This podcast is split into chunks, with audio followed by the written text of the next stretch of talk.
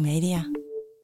Uh, welkom bij Verrukkelijke Wetenschap. Mijn naam is Daan Snijders, ik ben wiskundige en ik neem u iedere week mee in een zoektocht in de wereld van de wetenschap. Eindelijk een podcast voor iedereen die ooit een keer waarom heeft geroepen. Een vrolijke podcast die afdaalt in de diepste spelonken op zoek naar al het moois dat wetenschap ons kan leren. Iedere week hebben we één vraag en één gast die ons hopelijk een stapje dichter bij de ultieme waarheid brengt. Vraag van vandaag: Bestaat vrije wil?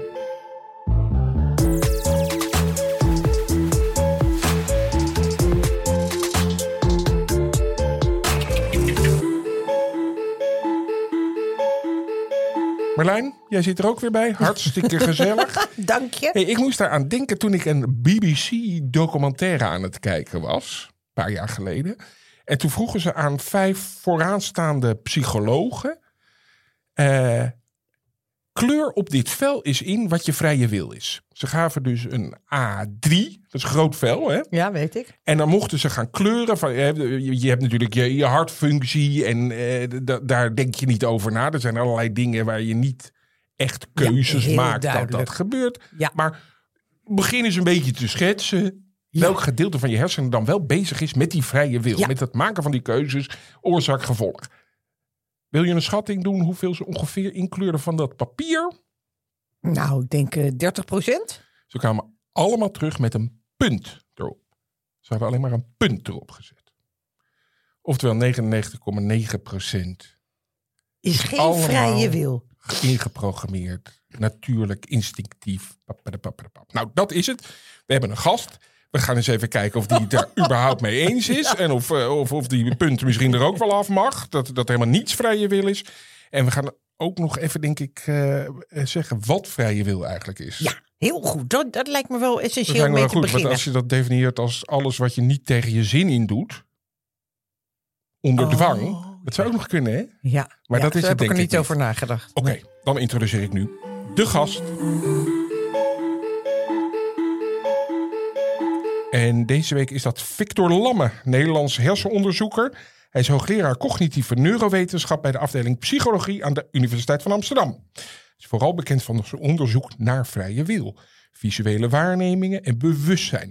En hij is schrijver van het boek Vrije wil bestaat niet. Juist, Welkom meneer Lamme. denk je. Ehm, dat stuk papier waar ik het net over had. Ja. Die ene punt. Ja. Heeft u daar gevoel bij of dat, dat, dat, ergens eh, wel goed zit? Of had u meer of minder ingekleurd? Nou ja, zoals de titel van het boek eh, suggereert, eh, had ik het waarschijnlijk helemaal leeg moeten laten. Wat natuurlijk snel een verwarring is, is, is, is, is wat is precies vrije wil? Wat bedoelen we daar ja, precies mee? Dus is dat? misschien moeten we dat om te beginnen eens eh, Heel graag. definiëren. Ik begin meteen met mijn eerste vraag. Wat is vrije wil? Ja. Nou, er zijn natuurlijk een aantal opvattingen over. Om te beginnen heb je natuurlijk zoiets als wat heet determinisme. Hè? Dat alles al ongeveer vaststaat vanaf de, de oerknal. Eh, dat is niet zozeer waar ik me tegenaan bemoei. Dat vind ik meer iets voor natuurkundige of iets dergelijks. Hè? In hoeverre alles oorzaak gevolg, hoeverre je dat in principe zelfs vooruit zou kunnen berekenen, gegeven dat je de stand Ja. van alle moleculen enzovoort weet. Waar het mij vooral om gaat is het idee dat we hebben dat onze gedachten, onze meningen, onze intenties en ook de motieven die we hebben voor de dingen die we doen, dat dat de werkelijke determinanten zijn, de werkelijke oorzaken van de keuzes die we maken. Van het gedrag dat we laten zien. En dat is dus ja, vooral niet zo. We hebben allemaal plannen, we hebben allemaal ideeën over hoe we willen dat we ons gedragen. We hebben allemaal intenties en, en we, denken dingen te doen om bepaalde redenen. Maar dat is niet de, de werkelijke oorzaak van het gedrag. En vaak zie je dan ook dat wat mensen vinden, denken enzovoort, niet zo heel veel te maken heeft zelfs met wat ze doen. En zijn je ziet bijvoorbeeld mensen die heel begaan zijn met het milieu, bijvoorbeeld wel gewoon lekker overal rondvliegen. Je ziet eh, eh, dat mensen die bijvoorbeeld heel erg van plan zijn om, om, om af te vallen, dat, dat dat niet lukt. Terwijl andere mensen op een zondagmiddag een keer besluiten van ach, laat ik het afvallen en die lukt het wel. Dat is natuurlijk dat, dat idee van dat wilskracht ook iets te maken heeft met je gedrag. Dat soort misvattingen wil ik eigenlijk vooral graag de wereld uit helpen. En, en gaat het dan om de volgordelijkheid? Dus dat eigenlijk de- er intern iets wordt besloten voordat je zelf denkt dat je het beslist? Is dat het? Nou, het is een optelsom van een aantal dingen. Dat, dat speelt zeker ook een rol. Hè? Dus jouw brein maakt keuzes, neemt, neemt beslissingen. Eigenlijk voordat je zelf weet eh, dat je die, dat je die keuzes hebt gemaakt. Eh, en dan sta je er een beetje bij en je kijkt ernaar en dan geef je inderdaad achteraf een soort verklaring voor waarom jij denkt dat je dat gedaan hebt. Maar wat vaak helemaal niet de werkelijke oorzaak is. Eh, los daarvan, eh, het is natuurlijk ook, je ziet ook heel vaak in de wereld om je heen dat mensen heel makkelijk zijn te beïnvloeden in de keuzes die we maken. Als je kijkt naar marketing, propaganda, social media, de ene hysterische hype naar de ander. En we zijn met dat betreft ook heel erg kuddedieren natuurlijk. We, lopen zomaar achter alles en iedereen aan. Dat is een factor die daar natuurlijk een rol bij speelt. Hoe makkelijk de keuzes die we maken beïnvloeden zijn. Veel makkelijker dan we zelf geneigd zijn toe te geven of zelfs denken. Eh, ja, en, en, en dan inderdaad vooral die, het afwezig zijn van een verband tussen wat wij oprecht vinden en wat we oprecht eh, van plan zijn en wat we dan uiteindelijk doen. Hè? Life is what happens to you while you're making other plans. Dus die combinatie van dingen, ja, dat is eigenlijk de, hoe moet je dat zeggen, drietrapsraket waarom ik zeg vrije wil. Ja, ja, volgens mij is dat een beetje een fictie. Maar, Ja, ja. Nou, ik zit ook even na te Nou, denken. ga Marlijn. jij maar nadenken. Ja. Maar wat, kunt u een voorbeeld nemen waar we geven waarvan mensen van denken... nou, dit is echt mijn vrije wil. Heb ik zelf besloten. En dat u denkt, nou, lach in mijn knuisje. Daar is niks. Marlijn, ik heb dit voorbereid, dit stukje. ik heb namelijk voorbeelden. En dan, ga- gaan we aan meneer Lamme vragen ja of nee. Nou, dat is heel leuk. Ja. Ik ben heel trots op je. Dank je. Eh, eens even kijken. Als wij eh, van huis naar werk gaan en we kiezen de route. Kiezen we dan de route? U, moet- u moet ongeveer 0 tot 100. Ja, dat is natuurlijk, dat, dat valt onder de categorie gewoontes. Hè? Kijk, nou, ja. die gaat eruit. De politieke voorkeur. Politieke voorkeur is bijvoorbeeld, of je bijvoorbeeld links of rechts bent. En die globale categorie is bijvoorbeeld al voor 50, 60 procent genetisch bepaald. Dus daar ga je in die zin al meteen niet over. Verder speelt natuurlijk opvoeding, opleiding en in welke omgeving je leeft enzovoort. Speelt daar natuurlijk ook een enorme rol bij. Go- Godsdienst, ja of nee? Dat is zeker heel erg sociaal bepaald natuurlijk. En, en opvoeding en Het kopen van bepaalde merkproducten. Ja, marketing, schitterend onderwerp. Eigenlijk de, de toepassing van het feit dat vrije wil niet bestaat. hè. Goede marketing drukt zodanig op knoppen in jouw brein dat jij dingen wel moet kopen. Dat je wel 90 euro moet betalen voor een flesje parfum of zo. Maar dan denk je wel daarna, dit heb ik zelf gekozen. Dat vind ik altijd wel mooi van marketing. Dat ze ook nog zorgen dat je het zelf goed praat aan het eind. Ja, alsof je het zelf hebt bedacht. ja. Ja. natuurlijk. Dat, eh, eh, marketing is eigenlijk het mooiste wat er is voor iemand die zich interesseert is in, in gedrag en, en, en, en psychologie en, en met name vrije wil.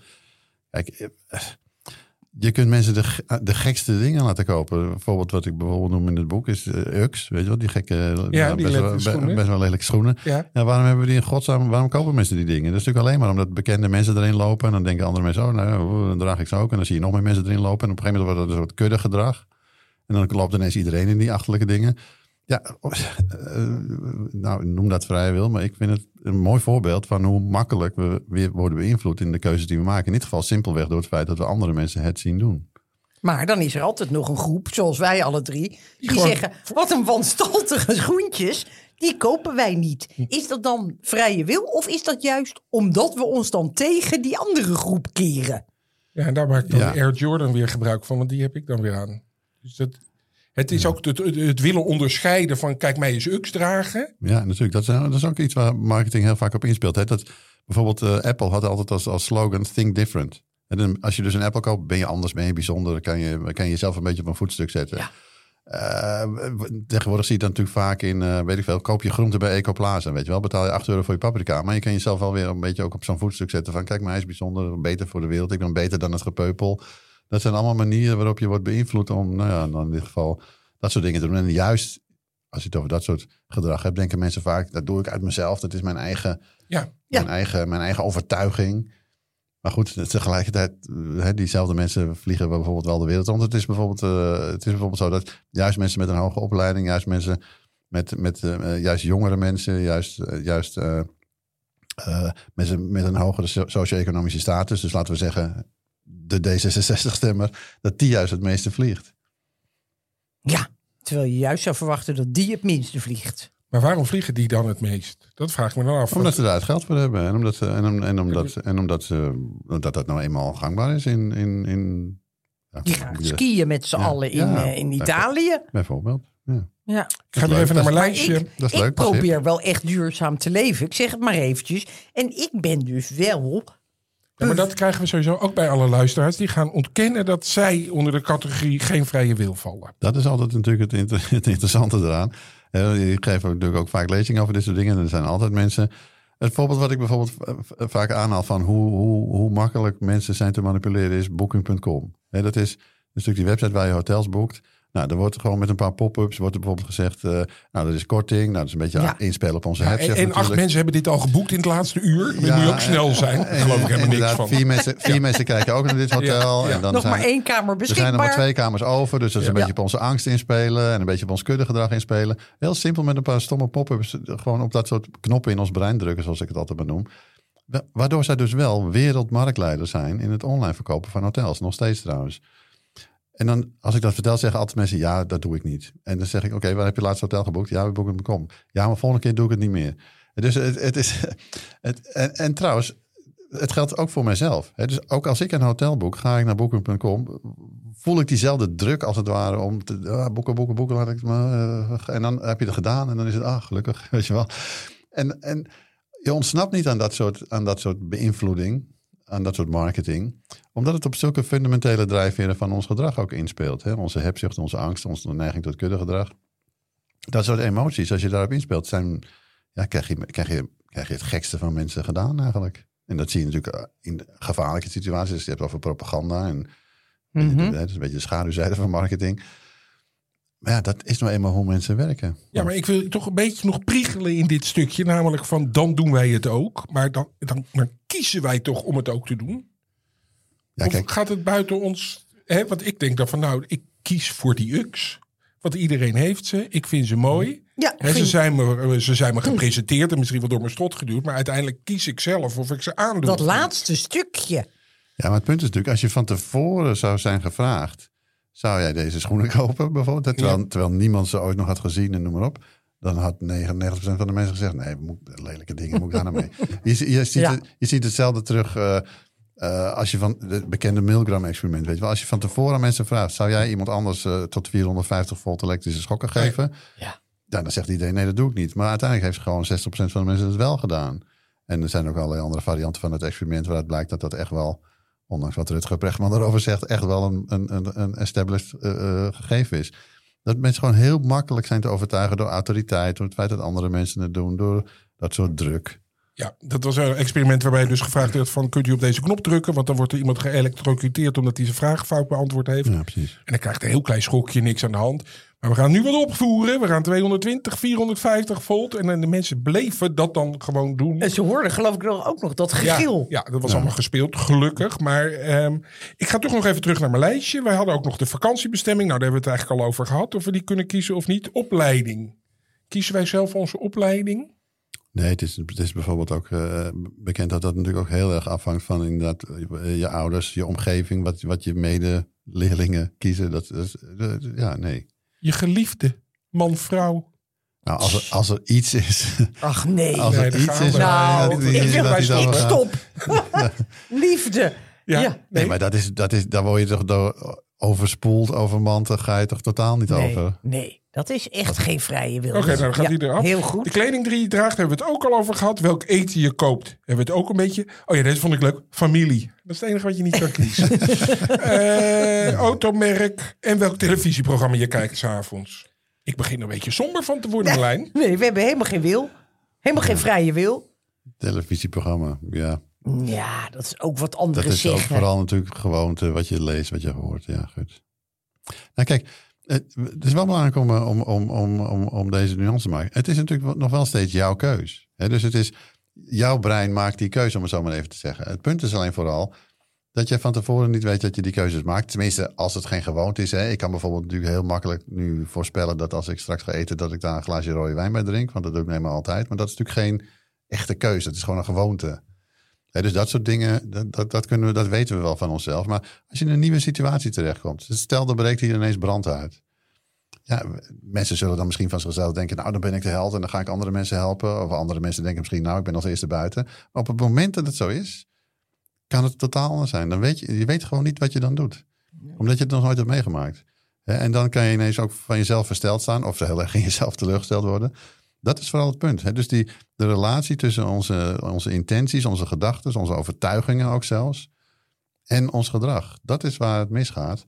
Maar dat wil natuurlijk niet zeggen dat als jij dan bijvoorbeeld besluit om wel mensen te helpen. Of bijvoorbeeld besluit om wel zo snel mogelijk de deur uit te rennen.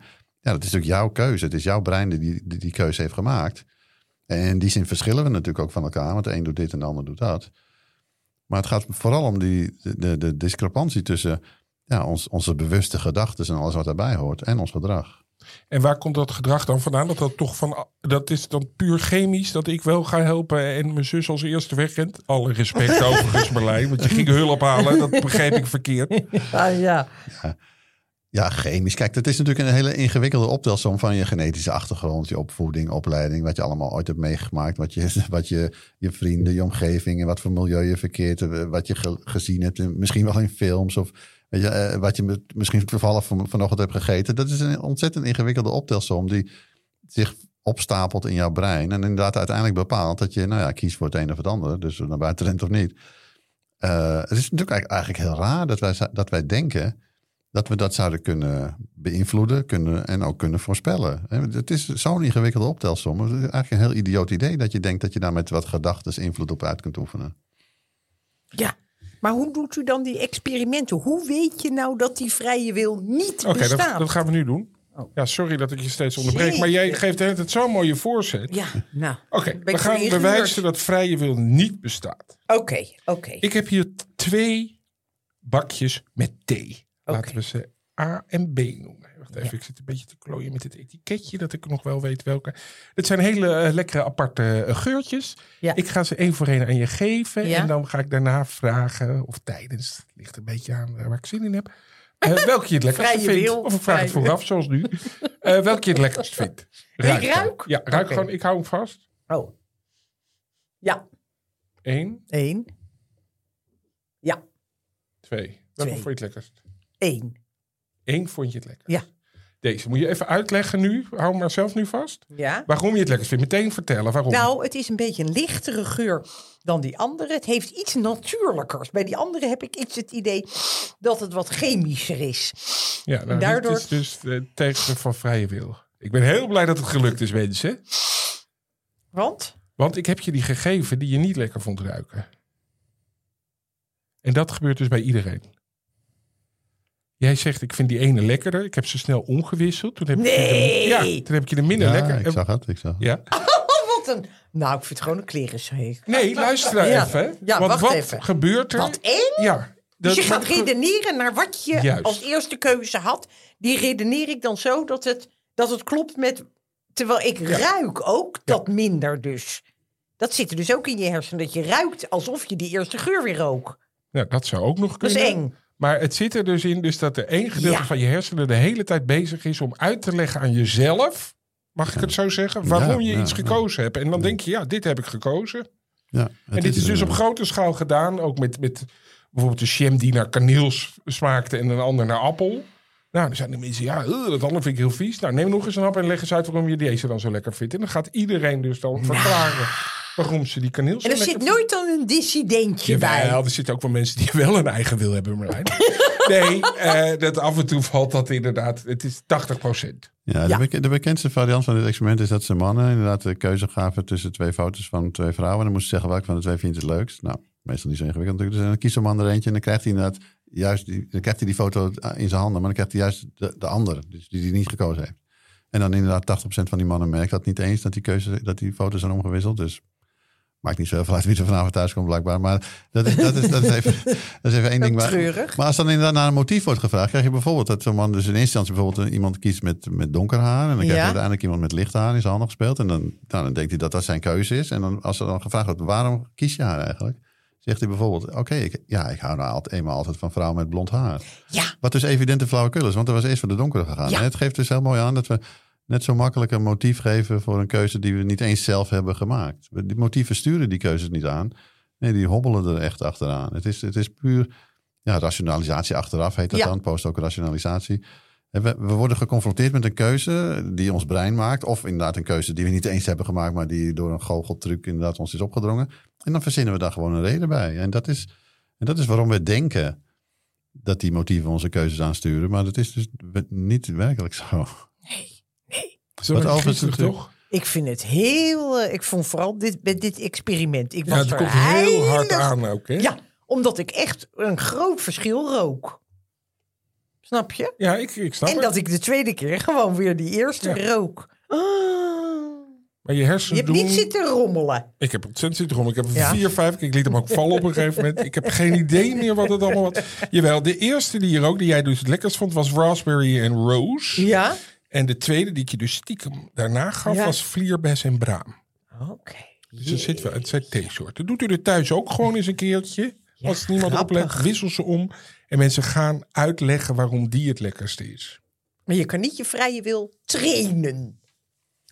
Ja, dat is de hoop die, de hoop die veel mensen Wil ik hebben. zo maar- graag. Nee, nou kijk, wat, wat, wel, wat natuurlijk wel gebeurt op, op een gegeven moment als je wat ouder wordt. Eh, kijk, in, in, het- in het begin heb je natuurlijk heel vaak het idee van, nou, ik ga dit en dat doen. Ik, ik word zus, ik word zo, ik ga de wereld veranderen. Nou ja, noem maar op allemaal. Ja, en dan gaandeweg kom je erachter dat je in, in je gedrag toch een beetje anders in elkaar steekt. En gaandeweg raak je natuurlijk meer gewend aan je eigen gedrag. Ja. En ben je daar vaak ook wat minder ontevreden mee. En heb je een beetje vrede met wie je dan uiteindelijk werkelijk bent. Want dat is eigenlijk vooral ook een wel een belangrijke boodschap, vind ik in dit geval.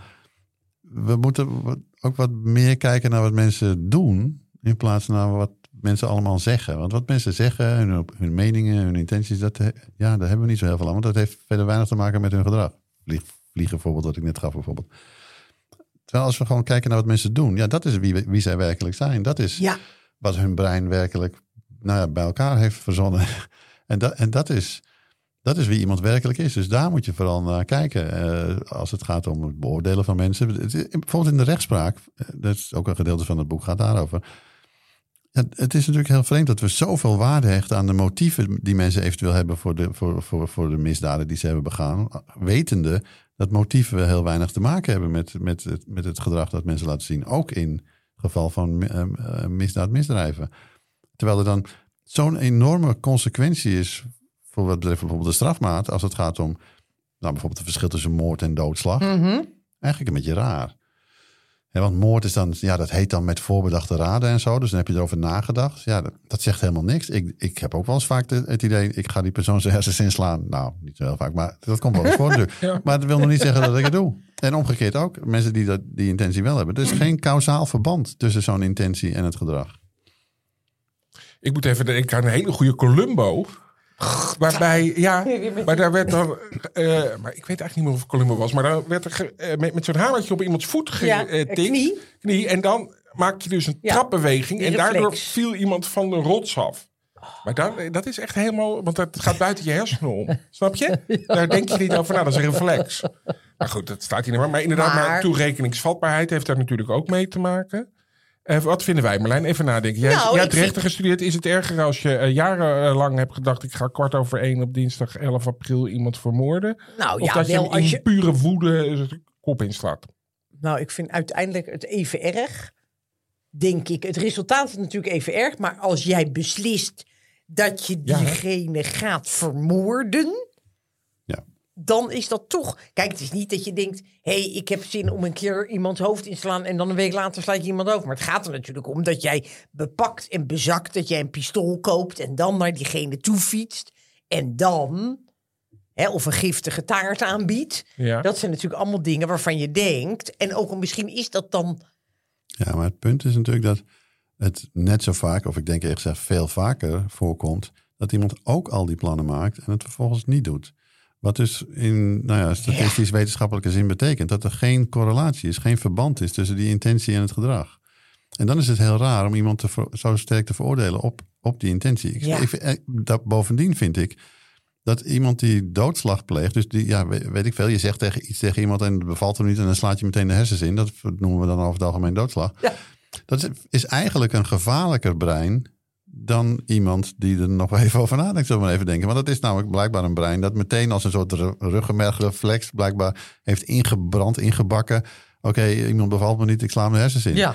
Dat is de kans op recidief bijvoorbeeld natuurlijk veel groter. Dus dat betreft zou je misschien zelfs kunnen beargumenteren... strafmaat moet andersom. Doodslag is gevaarlijker brein voor de samenleving... dan iemand die, nou, wiens brein dan nog even... Nou, waarbij het een beetje 50-50 is of het wel of niet eh, gebeurt. Ja, dan zou ik zeggen, sluit de doodslag langer op dan de moord. Ja, want bij die voorbedachte raden kan je er misschien nog van af worden. Omdat er iets niet mee zit. Omdat het stoplicht op Nou, rood ik- springt. Nou, ik denk dat dat inderdaad heel vaak gebeurt. Ben jij nu al om, Marlijn? Je Nee. vindt het een heel Ik heb betoog. En de man zegt twee zinnen. Ja, eigenlijk is het ook andersom. Nou, dat komt omdat ik geen vrije wil heb. Oh, ik ja. zit gewoon, ik word gewoon... Maar heel even wat, wat die vrije wil, die, die, die, iemand die een ander vermoordt, hè, die, misschien eh, is dat dan niet vrije wil of een, of een keuze, maar dat zit wel in die hersenen ergens Tuurlijk. hardwired dat hij dat wel doet en ik bijvoorbeeld niet. Tuurlijk. En hoe meer dat hardwired erin zij, zit, dus sorry. hoe ref- reflexmatiger dat de- die, die, die, die reactie van dat brein is, hoe gevaarlijker dat brein is. En eh, in, wij hebben nou eenmaal in onze maatschappij besloten dat we dat soort breinen liever niet hebben rondlopen. Dus dan moeten we dan wat aan doen. Kijk, of gevangenisstraf daar nou de beste remedie tegen is, is weer een andere discussie. Maar Ja, dat Dat- vind ik ook zo. eh, Dat is zo dat- middeleeuws eigenlijk. Dat als we echt heel erg. eh, dat iemand zo vervelend is dat hij in, in een hokje moet en dan doen we de deur op slot. Nou ja, vooral omdat het weinig. Als je het eeuwig zou doen, dan denk ik, nou, dat helpt. Maar, maar, want dan is die persoon weg. Maar, maar eh, als je dat natuurlijk tijdelijk doet, ja, gevangenissen zijn natuurlijk eerder een. een ook weer trouwens een, natuurlijk een milieu waarin Ja. je dan iemand zet waarin de kans op, op, op, op erger alleen maar toeneemt. Dus in plaats algemeen. van de vrije wil moeten wij zeggen, de omgeving, daar zuigen wij steeds eh, Ja. componenten van op. En uiteindelijk komt elke beslissing daaruit. Nou, dat is één factor. De andere, Ja. wat ik al zei, genetisch, uh, Genetica, genetica, opvoeding, heb, opleiding ik, enzovoort. Ja. heb, heb ik hier ook nog een zinnetje staan? Eh, waarom we voor iets kiezen, weten we niet. Nee, dat is. Nee. Dat, is- dat, dat is. Ja, ons brein maakt allerlei keuzes, maakt, neemt beslissingen.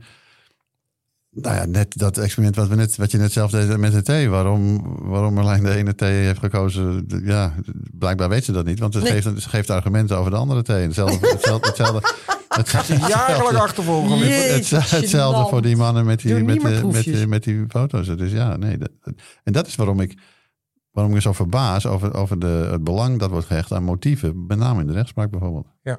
Maar wat is dan, nou, nou ga ik echt, ik heb het idee, een van de meer Ja? interessante vragen. Oké. Wat is dan die functie van die hersenen om dat goed te praten? Waarom hebben wij zo'n behoefte om te zeggen, nou, dat heb ik zelf besloten. Ja, dat is dat, dat, dat, eh, dat toeschrijven van intenties wat we doen. Dat is natuurlijk vanuit evolutionair perspectief wel belangrijk. Want bijvoorbeeld, kijk, als, als wij een leeuw tegenover ons eh, zien staan of zo, hè, eh, ooit ergens in, in onze evolutie. In de Beekse Bergen. In de, nou ja, wat zeggen op de savanne of zo. Ja, dan is het natuurlijk belangrijk om, eh, om je te realiseren. Nou, misschien wil die leeuw mij wel aanvallen. En dat is natuurlijk wat je dan doet, is je schrijft een intentie toe aan dat dier. Namelijk dat dier wil mij gaan aanvallen. Nou, dat is handig, want dan kun je daar op basis daarvan besluiten. Nou, ik ga maar even een boom in of weet ik veel wat. Ik, ik, ik zorg dat ik weg ben. Maar dat jij een intentie aan die leeuw toeschrijft, wil natuurlijk niet zeggen dat dat dat de oorzaak is van het gedrag van die leeuw. Die leeuw gaat over zijn eigen gedrag uiteraard. Maar het gekke is dat wij dat toeschrijven van intenties wat we doen aan andere dieren in de wereld en ook aan, aan natuurlijk onze soortgenoten en zo, dat we dat ook op onszelf zijn gaan toepassen. Ik schrijf mezelf de intentie toe dat ik bijvoorbeeld eh, nou, eh, Coca-Cola wil drinken. En dat dat dan de oorzaak is van dat ik Coca-Cola wil drinken. Dat is natuurlijk net zo min zo als dat het toeschrijven van die intentie dat die leeuw mij wil opeten, de oorzaak is van dat die leeuw mij gaat opeten. Dus dat is een beetje de vergissing die we ooit hebben gemaakt. Een functie die op zich wel belangrijk is, dat we intenties toeschrijven aan en, en motieven en dat soort dingen toeschrijven aan de wereld om ons heen. Mhm. Met name andere dieren natuurlijk en onze soortgenoten. Dat we dat uiteindelijk ook op onszelf zijn gaan toepassen. Kijk, in wezen, ik weet net zo goed of slecht waarom, iemand an, waarom ik iets doe als dat ik weet waarom iemand anders iets doet. Ik, ik, ik kan bijvoorbeeld als mijn vrouw iets doet of zo, of mijn kinderen iets doen, kan ik ook wel denken, ja, waarschijnlijk doet ze dat om die of die redenen. Nou, misschien is het goed, misschien niet, geen idee. Ja. En dat doen we met onszelf ook. Eh, en dat is dan, geldt hetzelfde voor. Misschien is dat goed, misschien niet, geen idee. Dat is eh, al een beetje een gok. Maar dat ik die intenties toeschrijf of die motieven toeschrijf aan mijn vrouw, is natuurlijk zeker niet de oorzaak van het gedrag van mijn vrouw. Mijn vrouw gaat zelf over haar eigen gedrag uiteraard ook. Ja, ja, ja, ik zit ook te denken dat eigenlijk nooit iemand kan veranderen ook op deze manier. Nee. Nou nee, dat is natuurlijk per se niet waar. hè. Oh. Als je ziet Oh, hoe makkelijk mensen zijn te beïnvloeden, Ja, eh, nee, dat dan- zijn mensen juist extreem eenvoudig Ja. te veranderen. Het, is alleen, het is alleen heel moeilijk om jezelf te veranderen. Je kunt jezelf niet aan, je- aan, je- aan je eigen haren uit een moeras trekken. En al die zelfhulpboeken bijvoorbeeld ook. Hè, weet je wel, eh, Ja. eh, zorg dat je positieve gedachten hebt. Zorg dat je dit of dat opschrijft. Zorg dat je dit of dat plan voor je leven maakt. Word je gelukkiger, word je rijker, word je meer succesvol. ja, iedereen die dat wel eens heeft geprobeerd, weet natuurlijk ook wel dat het zo niet werkt. En ik ken niemand bij wie een zelfhelpboek ooit ertoe heeft geleid dat het een andere persoon is geworden. Maar kan je bijvoorbeeld wel ophangen aan iemand die je idoliseert, bijvoorbeeld? Als die iets tegen je zegt, of ook niet? Is het, kan het wel Ja, intermenselijk nee, opgelost nee. worden, dit? Natuurlijk. Hè? Dus eh, eh, daarom is het ook belangrijk eh, dat mensen, eh, als het gaat over het creëren van een betere wereld of zoiets, of dat we beter omgaan met het milieu of de, of, of, of, de klimaatverandering, noem maar op, al die problemen die we hebben in de wereld, dat mensen daar vooral in hun gedrag het goede voorbeeld geven. Hè, dus bijvoorbeeld zo'n Ha- Harry en Meghan die eh, de wereld rondgaan om te prediken dat we beter voor het klimaat moeten gaan zorgen. Ja, dat moeten ze vooral niet doen door elke dag een ander vliegtuig te nemen. Want dan zeg je natuurlijk het ene, maar je laat in je gedrag het anders zien. En wij, wij worden, omdat we, hè, dat vanwege dat kuddegedrag, wij worden vooral geïnspireerd door, door wat we andere mensen zien doen. Ja. En niet zozeer Ja. door wat we andere mensen allemaal Dus een horen beter zeggen. milieu begint bij jezelf. Dat is eigenlijk pertinent fout. Nou ja, eh, Ja, ook weer niet. Maar Ja. je, je moet ook nog aangemoedigd worden door je Ja. omgeving. Ja, ja, Iemand ja. moet ermee beginnen. ja, ja, dat wel natuurlijk. Ja. Mag ik nog even één vraag stellen? Want u zei helemaal in het begin over eh, bijvoorbeeld mensen die aan diëten deden. Dat Mhm. dat dan eigenlijk, eh, hè, dat je denkt, ik laat dat staan. Maar dat dat eigenlijk ook geen vrije wil is. Maar, want ik ken bijvoorbeeld, kijk, ik ben dol op eten. Dat zag u toen net, waren we lekker allerlei Ja. dingetjes. Ik ook. En ehm, dan zijn er ook mensen, ik heb ook een vriendin, die zegt gewoon, nou, ik eh, beweeg vandaag heel weinig, dus dan eet ik ook heel weinig. Maar daar heb ik dan dus het idee van dat zij die vrije wil heeft om niet te eten. Maar hoe komt dat? Heeft ze gewoon minder trek? Ja, ik denk het laatste. Oké, nou, ja. Nee, nee, kijk, dat, dat- wat dat betreft zijn al dat soort keuzes natuurlijk een optelsom van allerlei dingen. Hè. Aan, aan de ene Ja. kant, ja, we hebben natuurlijk we hebben de intrinsieke behoefte om lekker te eten. Althans, de meeste mensen wel. Nou, de een trouwens weer wat meer dan de ander. Maar goed, aan de andere kant hebben we misschien ook onze angsten om te, dik te worden. Of hart- en vaatziekten. Of gewoon er niet leuk uit te zien. Of, eh, en natuurlijk, ja, we hebben, er is mode. We, zijn misschien omgeven door andere mensen die eh, allemaal mooi slank zijn en zo. En dan willen we zelf natuurlijk eh, ook een beetje dat navolgen. Wat dat betreft vind ik het bijvoorbeeld vreemd dat het nu ineens in de mode is om heel veel dikke mensen op co- covers en zo te zetten. Ja, als je, als je zoiets als een obesitas-epidemie wil bestrijden, is dat denk ik niet het allerbeste idee van de wereld.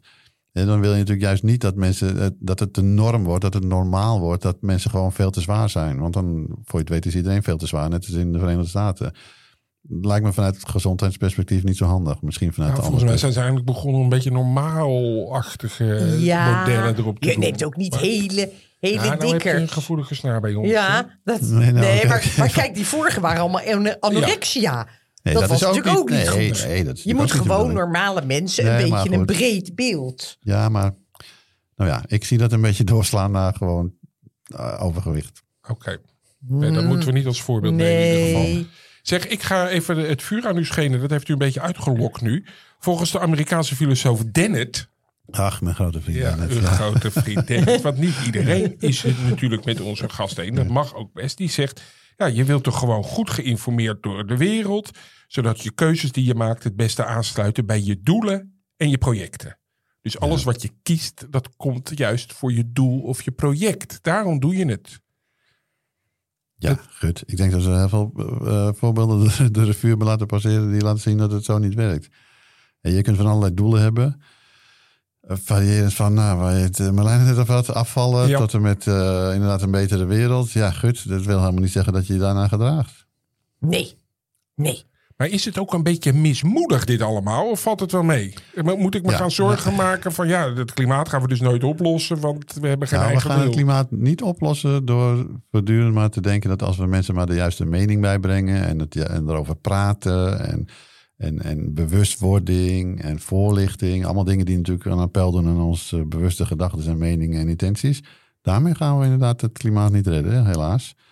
Wel door op de juiste emoties in te spelen, de juiste knoppen te drukken in een brein, door een appel te doen aan nou, bijvoorbeeld dingen als kuddegedrag, onze hebzucht, onze angsten, dat, dat, dat soort dingen. Dat, marketing, basically. Een beetje meer marketing in dat hele klimaatidee. Dat gaat helpen. Kijk bijvoorbeeld eh, warmtepompen en zo. Nou, ik- los van of dat dan wel of niet een goed idee is. Maar als je dat aan de, aan, aan de man wil brengen, waarom zijn die dingen zo afschuwelijk lelijk? En waarom moet je een halve kerncentrale in je huis neerzetten met pijpen en, en, en, en buizen en, en, en, en cilinders en weet ik het wat allemaal?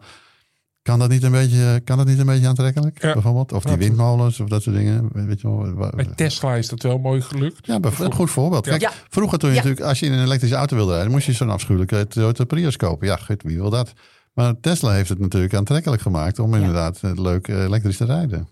Maar we moeten, we moeten nog a- we, we moeten af gaan sluiten. Maar ik Maar zit nog woord even wilskracht bestaat ja, dus... over op beslissingen nemen. Ja, We wilskracht. nemen toch wel beslissingen, meneer Lamme? We maken toch wel af en toe zelf een beslissing? Nee, nee, dat wij- zelf nou, moet je weghalen. We beslissen iets, maar dat is Nou, niet... nee, het is, het is wel, het is jouw brein Oh. dat natuurlijk de keuze maakt. En jij, jouw brein maakt de beslissing. Maar alleen, jouw, het is niet jouw bewuste brein, om het zo maar even te zeggen. Dat is natuurlijk dat vel papier waar je mee begon. En dat het hele, dat, dat, ja, dat stipje wat erop zit, dat, is, dat zijn jouw bewuste gedachten, intenties enzovoort. En dat is inderdaad maar een heel klein stukje van wat jouw hele brein werkelijk is. En je zei net mismoedig. Kijk, wat ik voor mensen vooral ook wil laten zien, is niet zozeer dat ik ze iets afneem, namelijk hun vrije wil, maar vooral, ik wil ze vooral laten zien dat ze veel meer zijn dan dat pratende mannetje in hun hoofd met hun plannen en intenties en wat Dennet noemt, eh, hè, projecten en weet ik het allemaal. Je bent juist ook dat hele onbewuste gedeelte. Je bent ook je genetische achtergrond, waarin je hele, nou, je hele voor, voorouders terugkomen. Je bent je opvoeding, je opleiding, wat je ouders allemaal hebben meegegeven, wat je vrienden allemaal te- ooit tegen je hebben gezegd. Dat ben jij ook. Dat ben jij zelfs veel meer. Dus je bent veel meer dan die, ja, soms noem ik het Mart Smeets in je hoofd, die allemaal maar commentaar geeft op de dingen die je doet. Je bent een oneindig mooi, groot vat vol geschiedenis, eh, alles wat je ooit hebt meegemaakt. En dat is denk ik een veel mooier mensbeeld dan dat die pratende Daniel Dennett in je hoofd. Oeh, geef een sneer aan het eind. Heerlijk. Marlijn, zijn we klaar? Nou, ik schrik nogal van Mart Smeets in mijn hoofd, maar... eh, Nee, maar ik vind het heel mooi verder- gezegd. Ja, Ik vind het dat prachtig. was heel eh, duidelijk. En je bent meer. Volgens mij ziet het daarmee eh, mooi op. En dan wil ik eh, de heer Lamme hartelijk bedanken voor zijn komst. Fantastisch. En dan praat ik nog even na met mijn zus. Marlijn, Ja, ik had mismoedig, geloof ik. Of, eh, wat, wat, vind ik? ik vond het wel weer mooi aan het eind. ja. Dat we eigenlijk een vat ervaringen zijn die ons drijven door deze eh, wereld. En eh, dat we niet alles hoeven uit te leggen wat we doen. Het geeft ook een soort carte blanche. Nou, ik vind het ook wel leuk dat je denkt van waarom doe ik dit? Dat lijkt me ook wel eens, daar ga ik vaker over nadenken. Waarom ik bepaalde dingen doe. Waarschijnlijk omdat iemand dat mij heeft gezegd een keer. Van god, wat leuk dat jij dat doet. Ja. Ik, ik bedoel, ik weet nog dat, eh, dat Bas ooit een keer eh, tegen mij, zoon, ja. mijn zoon, sorry, die belde me op en die zei van ja, ik heb even iets gedaan wat jij ook altijd zou doen. En toen had hij namelijk een fout gemaakt in het café. En toen had hij, was hij meteen naar die meneer toegegaan. Ik geloof een verkeerd vat aangeboord. Ja. En toen had hij gezegd, spijt me ontzettend. Wat zo stom dat ik dat heb gedaan. Dat doe ik namelijk altijd. Ik zeg meteen, huppakee, door het stof. En dan denk je dus, dan, dan Goed heeft hij voorbeeld. dat dus van mij geleerd. Dus dat is niet zijn vrije wil om dat excuus aan te bieden. Dat heeft hij gewoon door mij erin getimmerd. Oeh, ik weet niet of het klopt wat we net Klopt dat besproken niet? hebben. Ja, het klopt wel. U Ja, mag wacht wel even. Tuurlijk, tuurlijk. Ja. tuurlijk. Wat, je- wat je meekrijgt van je ouders is, is zeker zo belangrijk als eh, al de rest. Tuurlijk. Want het, ik had nog één proefje, maar dat, dat kunnen we niet hier doen. Maar daar hebben ze dus bekeken van... Als je zelf denkt dat je je pols gaat bewegen bijvoorbeeld... wanneer neem je die beslissing? Dan moesten mensen op een klok drukken van... nu beslis ik om mijn pols te gaan bewegen. Nou, en dan ging een honderdste later inderdaad die pols bewegen. Hè? Dat klopt. Ja, ja. Maar dan gingen ze naar de hersenen kijken... en dan was er al 0,5 milliseconden daarvoor... voordat ze zeiden dat ze het gingen beslissen... Maar een, stuk, een stuk langer daarvoor al. Een Eh, paar, se- paar seconden. een paar seconden ervoor. Ja. Dus op het moment dat iemand tegen jou zegt... wanneer beslis jij dat je je pols gaat... dan, dan doe je het al. Nou, nee, dat niet per se. Het, het is, het is ja, jij, jij, zit- jij zit te wachten tot je denkt te besluiten, nu beweeg ik mijn pols. En dan beweeg je op een, ge- op een gegeven moment je pols. Dan denk je, nou, op dat moment heb ik dat besloten. Maar in wezen heeft jouw brein dat dus al een paar seconden eerder besloten. En dat kun je gewoon meten. En daarmee voorspellen. Oh, straks gaat die persoon op die knop drukken of eh, die pols bewegen of whatever. Ja, en ze kunnen ook zelfs je hersenen beïnvloeden dat je bijvoorbeeld je linkerhand gebruikt bij iets in plaats van je rechterhand. Ja, nou, met magnetische. transcraniële magnetische ja. stimulatie. Ja, dat, ja, dat soort dingen allemaal. Ja, Hartstikke en dan leuk. gaan Ik- mensen toch weer zelf zeggen: ik, ik, eh, ik heb gekozen om rechts te gebruiken Ja. deze keer. Nee, ik ik snap- dacht, ik doe ja. het anders. Ik snap die, dat verklaren, dat is ineens op jezelf ook toegepast. Normaal verklaren we alleen het gedrag van anderen. Ja. Maar dat doen we nu ook voor onszelf. Ik zit nu ook te denken: als je vanaf nu alles doet tegen wat je normaal zou doen, is dat dan ook geen vrije wil? Want dat is, ja. Ik denk, normaal ga ik hier links, ik ga eens een keer rechts.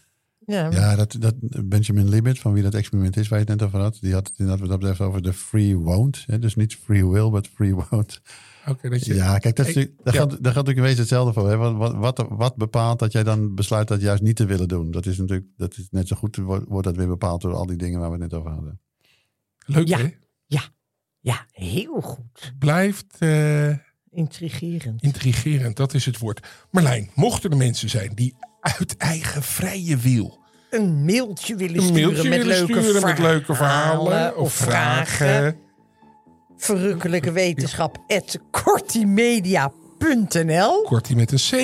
of abonneer u op uw favoriete podcastplatform. Lekker. Ja, hartstikke goed. In één keer helemaal goed. Eh, Nou. Veel abonnees, altijd fijn. En eh, hopelijk volgende week weer zo'n prachtige gast. En eh, hopelijk luistert u dan weer.